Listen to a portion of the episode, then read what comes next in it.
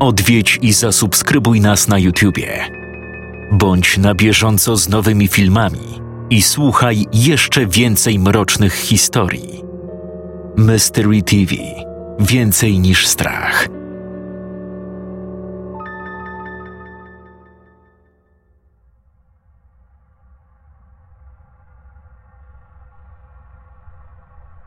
Pierwsza rzecz, na którą zwróciłem uwagę po przybyciu do Atunahio, małej indyjskiej wioski w północnej Minnesocie, był zapach. Powietrze wypełniała znajoma woń wilgotnej gleby, która uderzała w nozdrza zaraz po otwarciu drzwi ciasnego, dwunastoosobowego samolotu. Pas startowy wyglądał tak, jakby został oddany do użytku zaledwie przed miesiącem – nie dlatego, że błyszczał nowością. Po prostu był zbyt surowy, niczym zbudowany specjalnie z okazji mojego przylotu. Jego nieutwardzona nawierzchnia rozciągała się na długość 950 metrów, a przy nim stał jedynie mały, jednopiętrowy, betonowy budynek. Musiałem zjawić się na tym odludziu, żeby zebrać materiał do książki. Byłem początkującym pisarzem. Miałem w planach napisanie powieści, której miejsce akcji będzie osadzone w dziczy i potrzebowałem inspiracji. Zainteresowały mnie tajemnicze przypadki zaginięć, które zdarzały się w pobliżu miasteczka. Nie cieszyłem się zbytnio na myśl o kempingu w najzimniejszym regionie kraju i odcięciu się od wygód na dwa miesiące ale podjąłem to wyzwanie w nadziei wzbogacenia się o niezbędne informacje. Jednak to, czego doświadczyłem, ciężko ogarnąć rozumem. Prymitywne lotnisko otaczał gęsty, sosnowy las, z jednym tylko szlakiem prowadzącym do pobliskiej wioski. Dookoła leżały jeszcze resztki nieroztopionego śniegu – który bezustannie nasycał ziemię wilgocią. Rozglądałem się i wciąż podziwiałem nowy krajobraz, gdy nagle pewien potężny, mierzący na oko ze dwa metry wzrostu mężczyzna wyrwał mi z rąk walizki, wrzucił je na zaparkowanego nieopodal pick-upa. Właśnie otworzyłem usta, by zaprotestować, gdy z kabiny samochodu wyszedł do mnie drugi, o wiele niższy nieznajomy. Patrick McLaren? Yy, tak. Byłem zbyt zaskoczony pojawieniem się tamtego siłacza, by wyraźnie sklecić odpowiedź. Dobry. Pomogę ci się tu u nas rozgościć. Jak tylko spakujemy bagaże, ruszamy do miasta. Osiłek bez słowa i cienia wysiłku na twarzy wrzucił resztę moich toreb które wydawały mi się raczej ciężkie, na tył samochodu. Kierowca skinął na mnie, pokazując, abym zajął miejsce w kabinie, a potem zamknął drzwi. Osiłek wskoczył do furgonetki. Przysięgam, że cały pojazd zatrząsł się, jakby ktoś załadował na niego ogromny głaz. Zanim zdążyłem cokolwiek powiedzieć, Niższy facet wcisnął w pośpiechu gaz i odjechaliśmy. Teraz, kiedy jesteśmy już w drodze, przyszedł chyba czas na dokładniejsze wyjaśnienia. Mam na imię Adrian i pokażę ci okolice. Pomogę ci się trochę zaaklimatyzować w nowym miejscu. Obserwowałem las za oknem. Był duży i gęsty Jedynie co kilkaset metrów dostrzegałem niewielkie polany. W porządku, ale skąd znasz moje. Urwałem. Coś przed chwilą mignęło mi za oknem. Zauważyłem to kątem oka. Gdy odkręciłem głowę, ukazały mi się te same piękne, a jednak nieco złowieszczo wyglądające sosny. Twoje imię? Żadna tajemnica. Jesteś jedynym przyjezdnym od tygodni. Nie widujemy tu wielu turystów. W rejestrze było jedno nazwisko i jeden mężczyzna na pokładzie. Dodałem dwa do dwóch. Poczułem lekki niepokój, ale to, co mówił, miało sens. Miasteczko jest na odludziu i ma niewiele do zaoferowania przeciętnemu odwiedzającemu. Wkrótce dotarliśmy do Atunahio i zameldowałem się w zajeździe. Dostałem pokój na poddaszu na drugim piętrze. Każdy przedmiot, który się w nim znajdował, pokrywała cienka warstwa kurzu. No cóż, pomyślałem. W końcu zostaje tu tylko na jedną noc. Potem sprowadzono mnie na dół, do holu, gdzie miałem spotkać się z moim przewodnikiem, człowiekiem, z którym będę przez kolejny miesiąc dzielił namiot. Patryk, to jest Abraham. Będzie twoim przewodnikiem w dziczy i zapewni ci wgląd w bardziej interesujące aspekty naszej kultury. Wyciągnąłem dłoń, którą chwycił pewnym uściskiem. Miło cię poznać, powiedział Abraham z obojętnym wyrazem twarzy. No dobra, a teraz skoro już się znacie, radzę, żebyście obaj porządnie się wyspali. Będziecie tego potrzebować. Mroźne, poranne powietrze kompletnie mnie wychłodziło. Nawet pod trzema warstwami ubrań cały się trząsłem i prawie nie czułem nosa. Abe i ja ruszyliśmy niewielkim szlakiem i wędrowaliśmy około godziny, zanim dotarliśmy do miejsca obozowiska. Coś mi jednak nie pasowało. Mój przewodnik wydawał się być spięty, nawet bardzo. Ciągle się rozglądał i patrzył tam, gdzie ja nic nie widziałem. Cały czas pozostawał czujny. Nasze miejsce docelowe znajdowało się na dużej polanie, obok wpół zamarzniętego jeziora. Nie bardzo podobało mi się nocowanie na środku łąki. Przez brak jakiejkolwiek osłony czułem się jakoś nieswojo. Po tym jak rozbiliśmy namiot, wybrałem się na krótki spacer po okolicy. Nie mogłem pozbyć się uczucia bycia śledzonym. Wszystkiemu winna była dziwna, dość niepokojąca aura tego miejsca. Za każdym razem, gdy byłem pewny, że coś za mną idzie, odwracałem się i.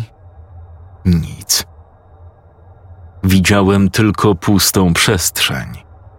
Nie potrafiłem spokojnie kontemplować piękna otaczającej mnie przyrody. Im dłużej patrzyłem, tym bardziej upiorna wydawała mi się cała sceneria. Zanim zapadła noc, zdążyłem już pożałować całej tej wyprawy. Oprócz mojej utrzymującej się paranoi, zerwał się wiatr. Nie był bardzo silny, jednak wystarczający, by włosy na karku stanęły dęba. Rozpaliliśmy ognisko i ugotowaliśmy fasolkę, ale wciąż nie mogłem się wyluzować. Ciągle widziałem coś, co mroziło mi krew w żyłach. Ledwo widoczną, tajemniczą postać poruszającą się ukradkiem gdzieś w głębi lasu. Słyszałem trzask łamanej gałęzi dosłownie kilka metrów za mną. Co chwila coś mnie rozpraszało. Abe i ja weszliśmy w końcu do namiotu i zawinęliśmy się w śpiwory – Odczułem lekką ulgę schodząc z otwartej przestrzeni. Jednak myśl, że dzieliła mnie od niej jedynie cienka warstwa materiału, nie dawała mi spokoju. Zaskakująco szybko zapadłem w sen, ale obudził mnie wiatr. Nie były to już tylko niepokojące, lekkie podmuchy. Teraz rozpętała się ostra zawierucha Cały namiot mocno drgał i trzepotał. Słyszałem, jak chwiejące się drzewa i trawa głośno szumiały. Próbowałem nie zwracać uwagi i schowałem się po zęby w śpiworze, ale kilka minut później usłyszałem coś, co nie pozwoliło mi zasnąć już przez resztę nocy. To wiatr. Wołał coś. W jego podmuchach i świstach był zachowany wyraźny schemat, który bez wątpienia układał się w głos. Po wsłuchiwaniu się w niego przez kilka minut, udało mi się wychwycić, co powtarzał. Defeigo. Nie miałem pojęcia, co to znaczy, ale brzmiało jak imię. Defeigo. Defeigo. Nie mogłem się uspokoić. Odwróciłem się na drugi bok, twarzą w stronę Ejba. Ja pierdolę, słyszysz to? Gdy na niego spojrzałem, siedział skulony w kącie namiotu, cały dygoczący. Głowę chował w kolanach. Abraham, co to jest do cholery? Ej, słyszysz? Co z tobą? Co tu się kurwa dzieje? Wciąż nie reagował. Przysunąłem się do niego i chwyciłem za ramię. Wtedy gwałtownie podniósł głowę. Nigdy wcześniej nie widziałem bardziej przerażonych oczu. Musimy iść. Musimy stąd iść teraz. Musimy iść. Musimy szybko iść, tu nie jest bezpiecznie. Trzeba iść. Mówił i w tym samym czasie ruszył w stronę wyjścia. Chyba cię pojebało. Nigdzie nie idziemy, nie wiem co tu się wyprawia, ale ja się stąd teraz nigdzie nie wybieram. W ogóle nie przekonałem go swoim protestem. Dalej przyciskał się do zasuniętej klapy namiotu. Gdy sięgnął do zamka, złapałem go za ramię. Ejb! Nie możesz mnie tu tak zostawić! Dalej szarpał zasuwak, a ja chwyciłem go za drugie ramię i próbowałem usadzić na miejscu. Spanikował jeszcze bardziej i kopnął mnie prosto w klatę. Puściłem go i upadłem na ziemię. Potem otworzył klapę i wybiegł prosto w ciemną noc. Rozum ci odjęło? Nie zostawiaj mnie tu!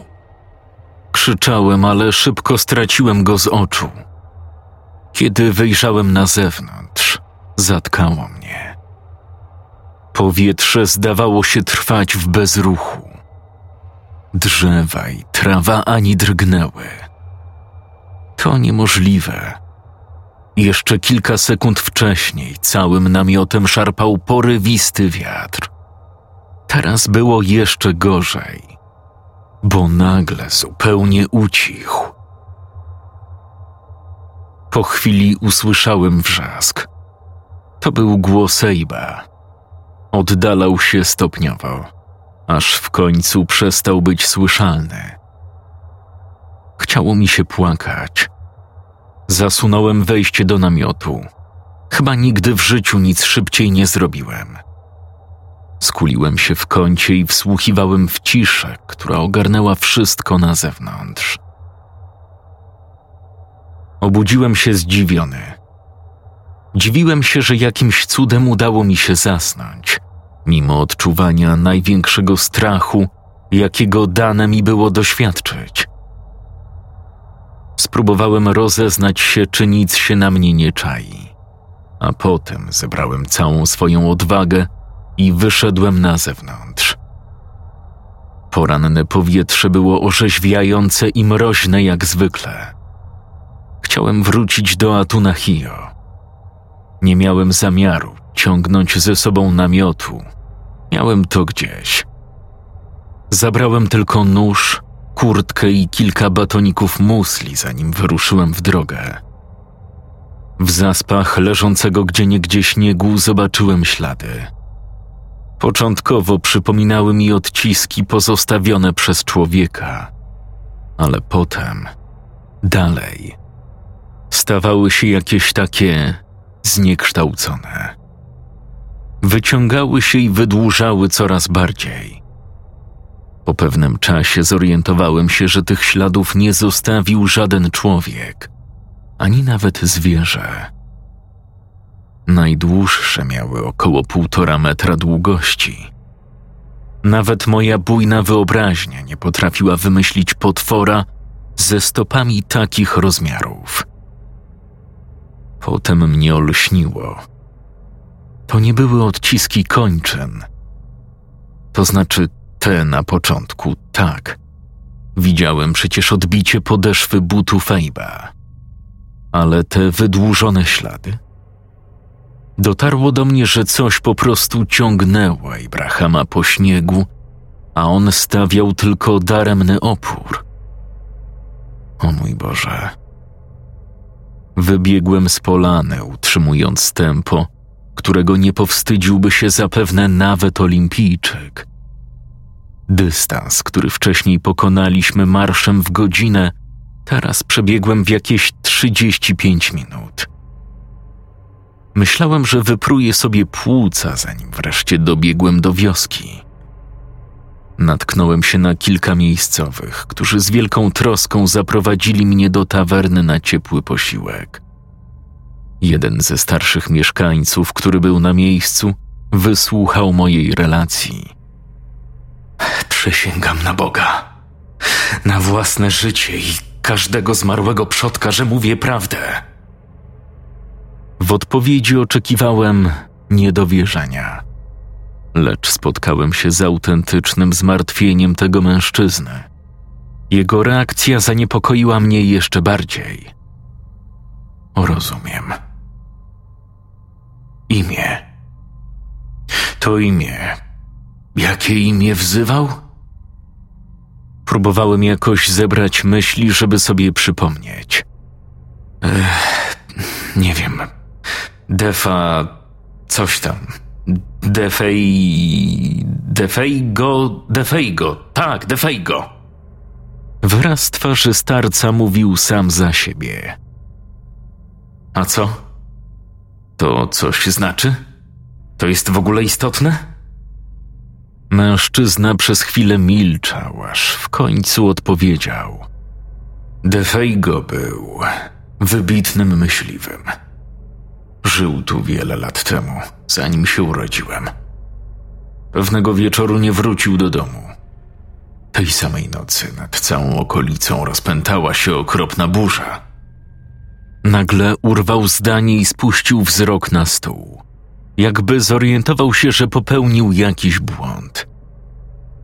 Byłem trochę zdenerwowany tą niejasną i raczej bezużyteczną informacją. Widać było, że coś ukrywa, coś ważnego. I co? Co było dalej? Jakie to ma znaczenie? Co to w ogóle wszystko znaczy do cholery? Odpowiedziałem dość agresywnie. Starzec siedział nieruchomo jak posąg.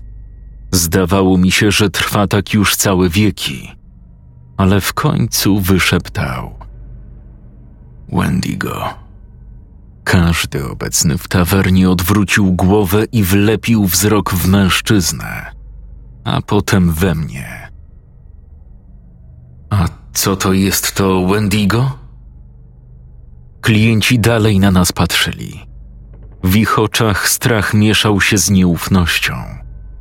Nawet znajomy osiłek wyglądał na zmartwionego. Z pewną niechęcią starszy mężczyzna odpowiedział: To coś, przed czym staramy się uciec. Zmieszanie na mojej twarzy zmusiło go zapewne do bardziej szczegółowych wyjaśnień. Legenda mówi, że żywi się ludzkim mięsem.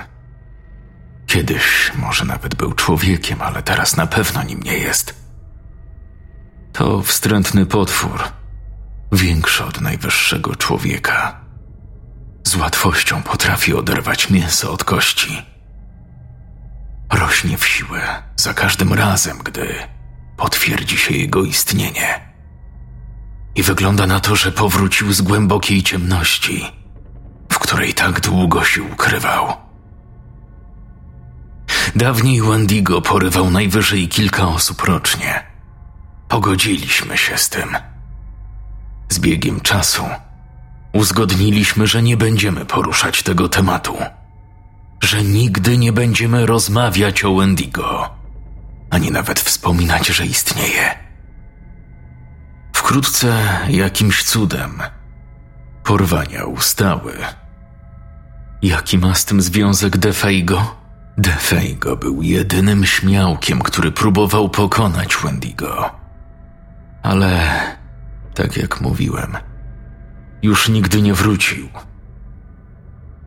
Pozostawała jeszcze jedna niewyjaśniona sprawa. Jedna rzecz, która nie dawała mi spokoju. Abraham. Dlaczego był taki zaniepokojony? Czemu odgłosy wiatru doprowadziły go do szaleństwa i wybiegł z namiotu w panice prosto w ciemną noc? Czy Abraham był w to jakoś zamieszany? Mężczyzna popatrzył na mnie posępnym spojrzeniem. Czas, żebyś wracał do domu. Adrian zorganizuje dla ciebie lot jutro z samego rana. Wstałem z miejsca, zamierzając opuścić tawernę. Wszyscy obecni odprowadzali mnie wzrokiem do wyjścia. Chciałem odpowiedzi, ale byłem wyczerpany i przytłoczony przedziwnymi informacjami, które do mnie dotarły. Po rozpatrzeniu swoich możliwości, zdecydowałem, że muszę wrócić do lasu na kolejną noc. Do dziś nie wiem, co we mnie wtedy wstąpiło.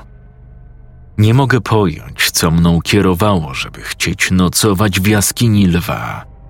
Bestii, która nie dalej jak dwanaście godzin wcześniej porwała i prawdopodobnie zabiła niewinnego człowieka. Być może miałem na celu jak najdokładniejsze opisanie zdobytych doświadczeń. Może pragnąłem ostatecznego wyjaśnienia lub po prostu do reszty oszalałem. Tym razem wędrówka przez las była o wiele trudniejsza, bo szedłem sam. Nawet nie próbowałem prosić, by ktoś wybrał się tam ze mną. Coś mi mówiło, że sprowadziłem nieszczęście na całe miasteczko, wybudzając potwora, przerywając milczenie. Moja okropna paranoja na punkcie bycia obserwowanym została przygnieciona przez ogromny ciężar poczucia winy.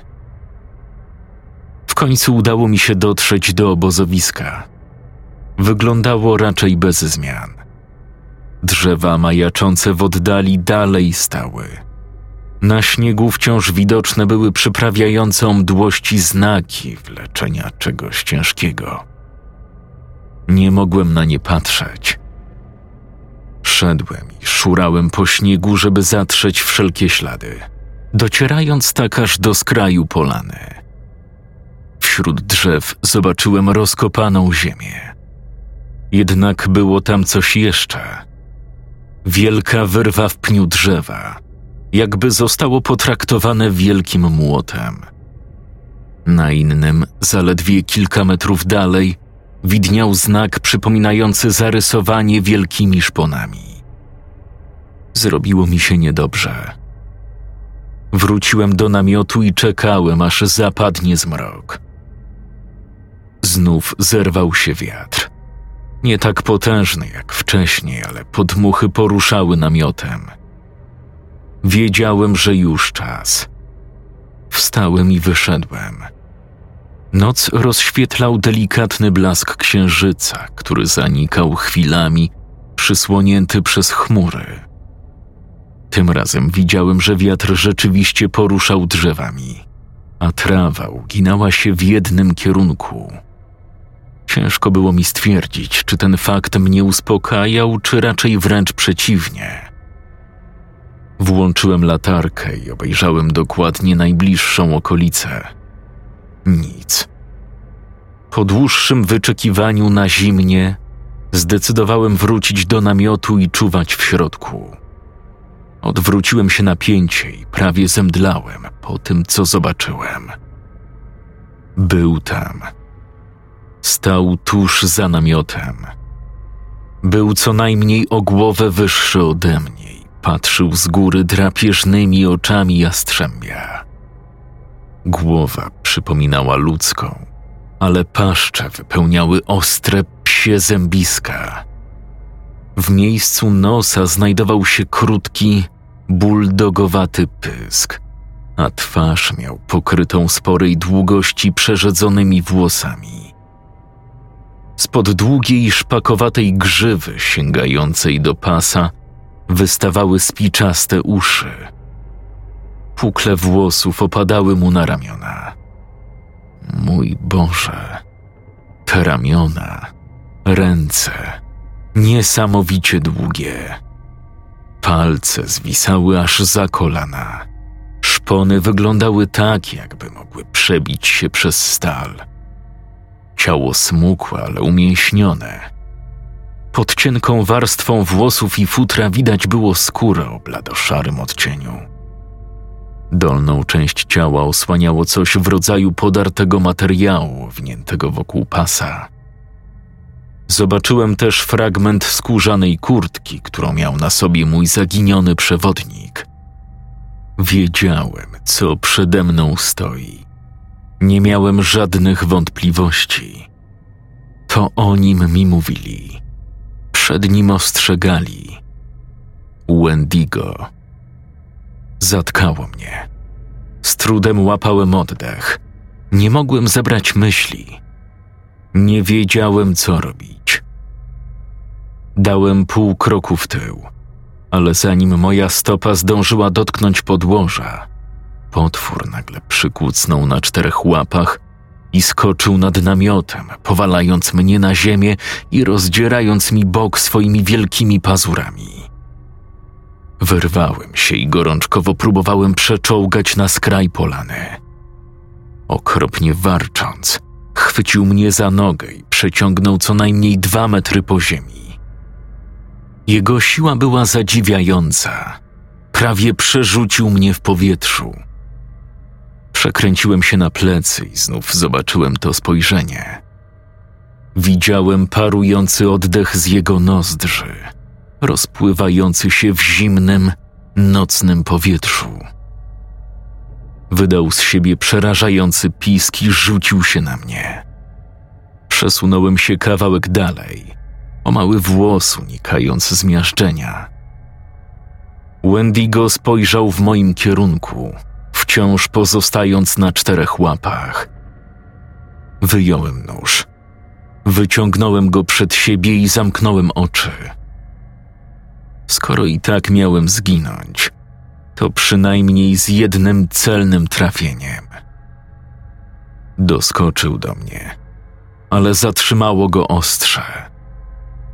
Słyszałem, jak nóż wbijał się w prawą stronę jego klatki piersiowej, przez co potwór zaczął przeraźliwie wycie z bólu, zaledwie parę centymetrów od moich uszu. Jego oddech cuchnął gnijącym mięsem i krwią prawie zwymiotowałem.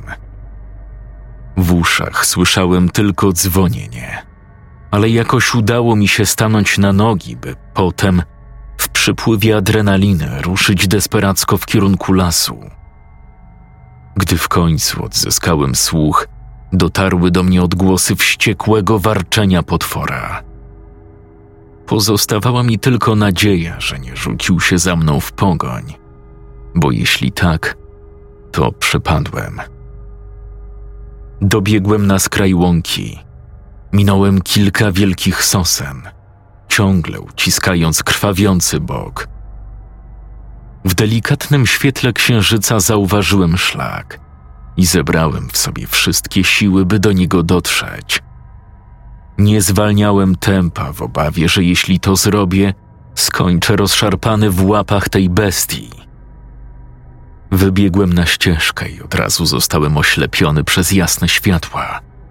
A potem coś uderzyło we mnie z siłą rozpędzonego słonia.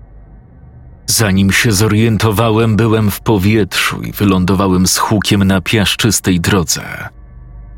Otworzyłem oczy i zobaczyłem stojące przede mną trzy sylwetki. Dwie z nich należały do mieszkańców Atuna Hio Właśnie wysiedli z furgonetki, która przed chwilą we mnie uderzyła. Trzecia postać to Wendigo. Stał tyłem do światła księżyca, na krawędzi leśnej drogi, dokładnie naprzeciwko mnie.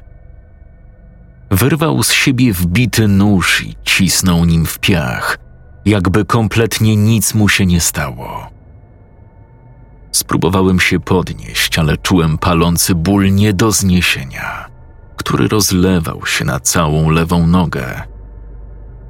Jeden z mężczyzn pomógł mi wstać i praktycznie zaciągnął do samochodu, po czym rzucił na pakę jak worek ziemniaków. Siła, z jaką upadłem na złamaną nogę, doprowadziła mnie do łez, ale ulga, jaką równocześnie odczułem, była jeszcze większa. Ten, który zaciągnął mnie do samochodu, to osiłek. Nie musiałem dokładnie widzieć jego twarzy, żeby rozpoznać tę charakterystyczną sylwetkę i osobowość. Drugi mężczyzna stał przerażony naprzeciwko potwora, celując w jego stronę z pistoletu. Nim zdążył pociągnąć za spust, Wendigo chwycił go za nogę i zaciągnął w głąb lasu. Słyszałem krzyki, odgłosy wleczenia jego ciała po piachu i śniegu. Nie pamiętam, co stało się później. Obudziłem się w szpitalu w Minneapolis, gdzie ładna pielęgniarka oznajmiła mi spokojnym głosem, że zostałem tu przetransportowany przez śmigłowiec, po tym jak jakiś mężczyzna znalazł mnie w lesie na szlaku. Najwyraźniej podczas swojej wyprawy wspinaczkowej zostałem zaatakowany przez niedźwiedzia. Wiedziałem, że to nieprawda, ale pokiwałem tylko głową, a potem, zmęczony, odłożyłem ją na poduszkę. Teraz dalej żyję. Minęło wiele lat od tamtych wydarzeń. Zdążyłem założyć własną rodzinę Wiedziałem, że nie mogę opisać w książce i opublikować niczego z tych rzeczy, które tam zobaczyłem. Nie, jeśli bestia naprawdę nabiera sił wraz z wiarą w jej istnienie. Po prostu nie mogłem tego zrobić. Kto wie, na co skazałem Atunahio po swojej wyprawie badawczej? Na lata prześladowań przez Wendigo? Nie wiem. Możliwość opowiedzenia tego w tym miejscu, na tym kanale, pozwala mi w pewien sposób zamknąć tę sprawę. Dobrze jest móc z siebie to w końcu wyrzucić. Tutaj nikt nie weźmie tego na serio. Kilka lat temu dowiedziałem się, że niejaki Defeigo, tamten myśliwy, był pradziadkiem Abrahama oraz że jego własna córka została porwana przez Wendigo dziesięć lat przed moim przyjazdem do miasteczka. Czułem się fatalnie, wiedząc, że zginął tak okropną śmiercią, ale być może teraz jest gdzieś z nią. Lubię myśleć o tym w ten sposób. Są ludzie, którzy potrafią uporać się z traumatycznymi przeżyciami. Wydaje mi się, że mi też się to udało chociaż dalej robię się niespokojny, kiedy wieje silny wiatr. Nie wybieram się już na kempingi i aż do dziś, czasami w nocy, przysięgam, że słyszę jak wiatr woła moje imię.